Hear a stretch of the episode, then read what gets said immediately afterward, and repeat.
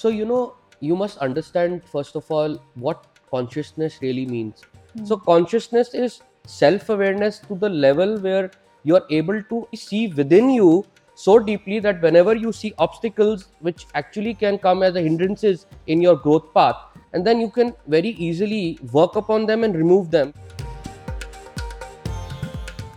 Consciousness can often be misunderstood as something to do with religion or something that's not relevant for those who are interested in cutting-edge science and technology. Our guest this week is a successful and influential entrepreneur working in aerospace and defense technology in India. Join us to learn about his C E experience and how the tools of consciousness have enabled clarity and growth in his professional and personal life.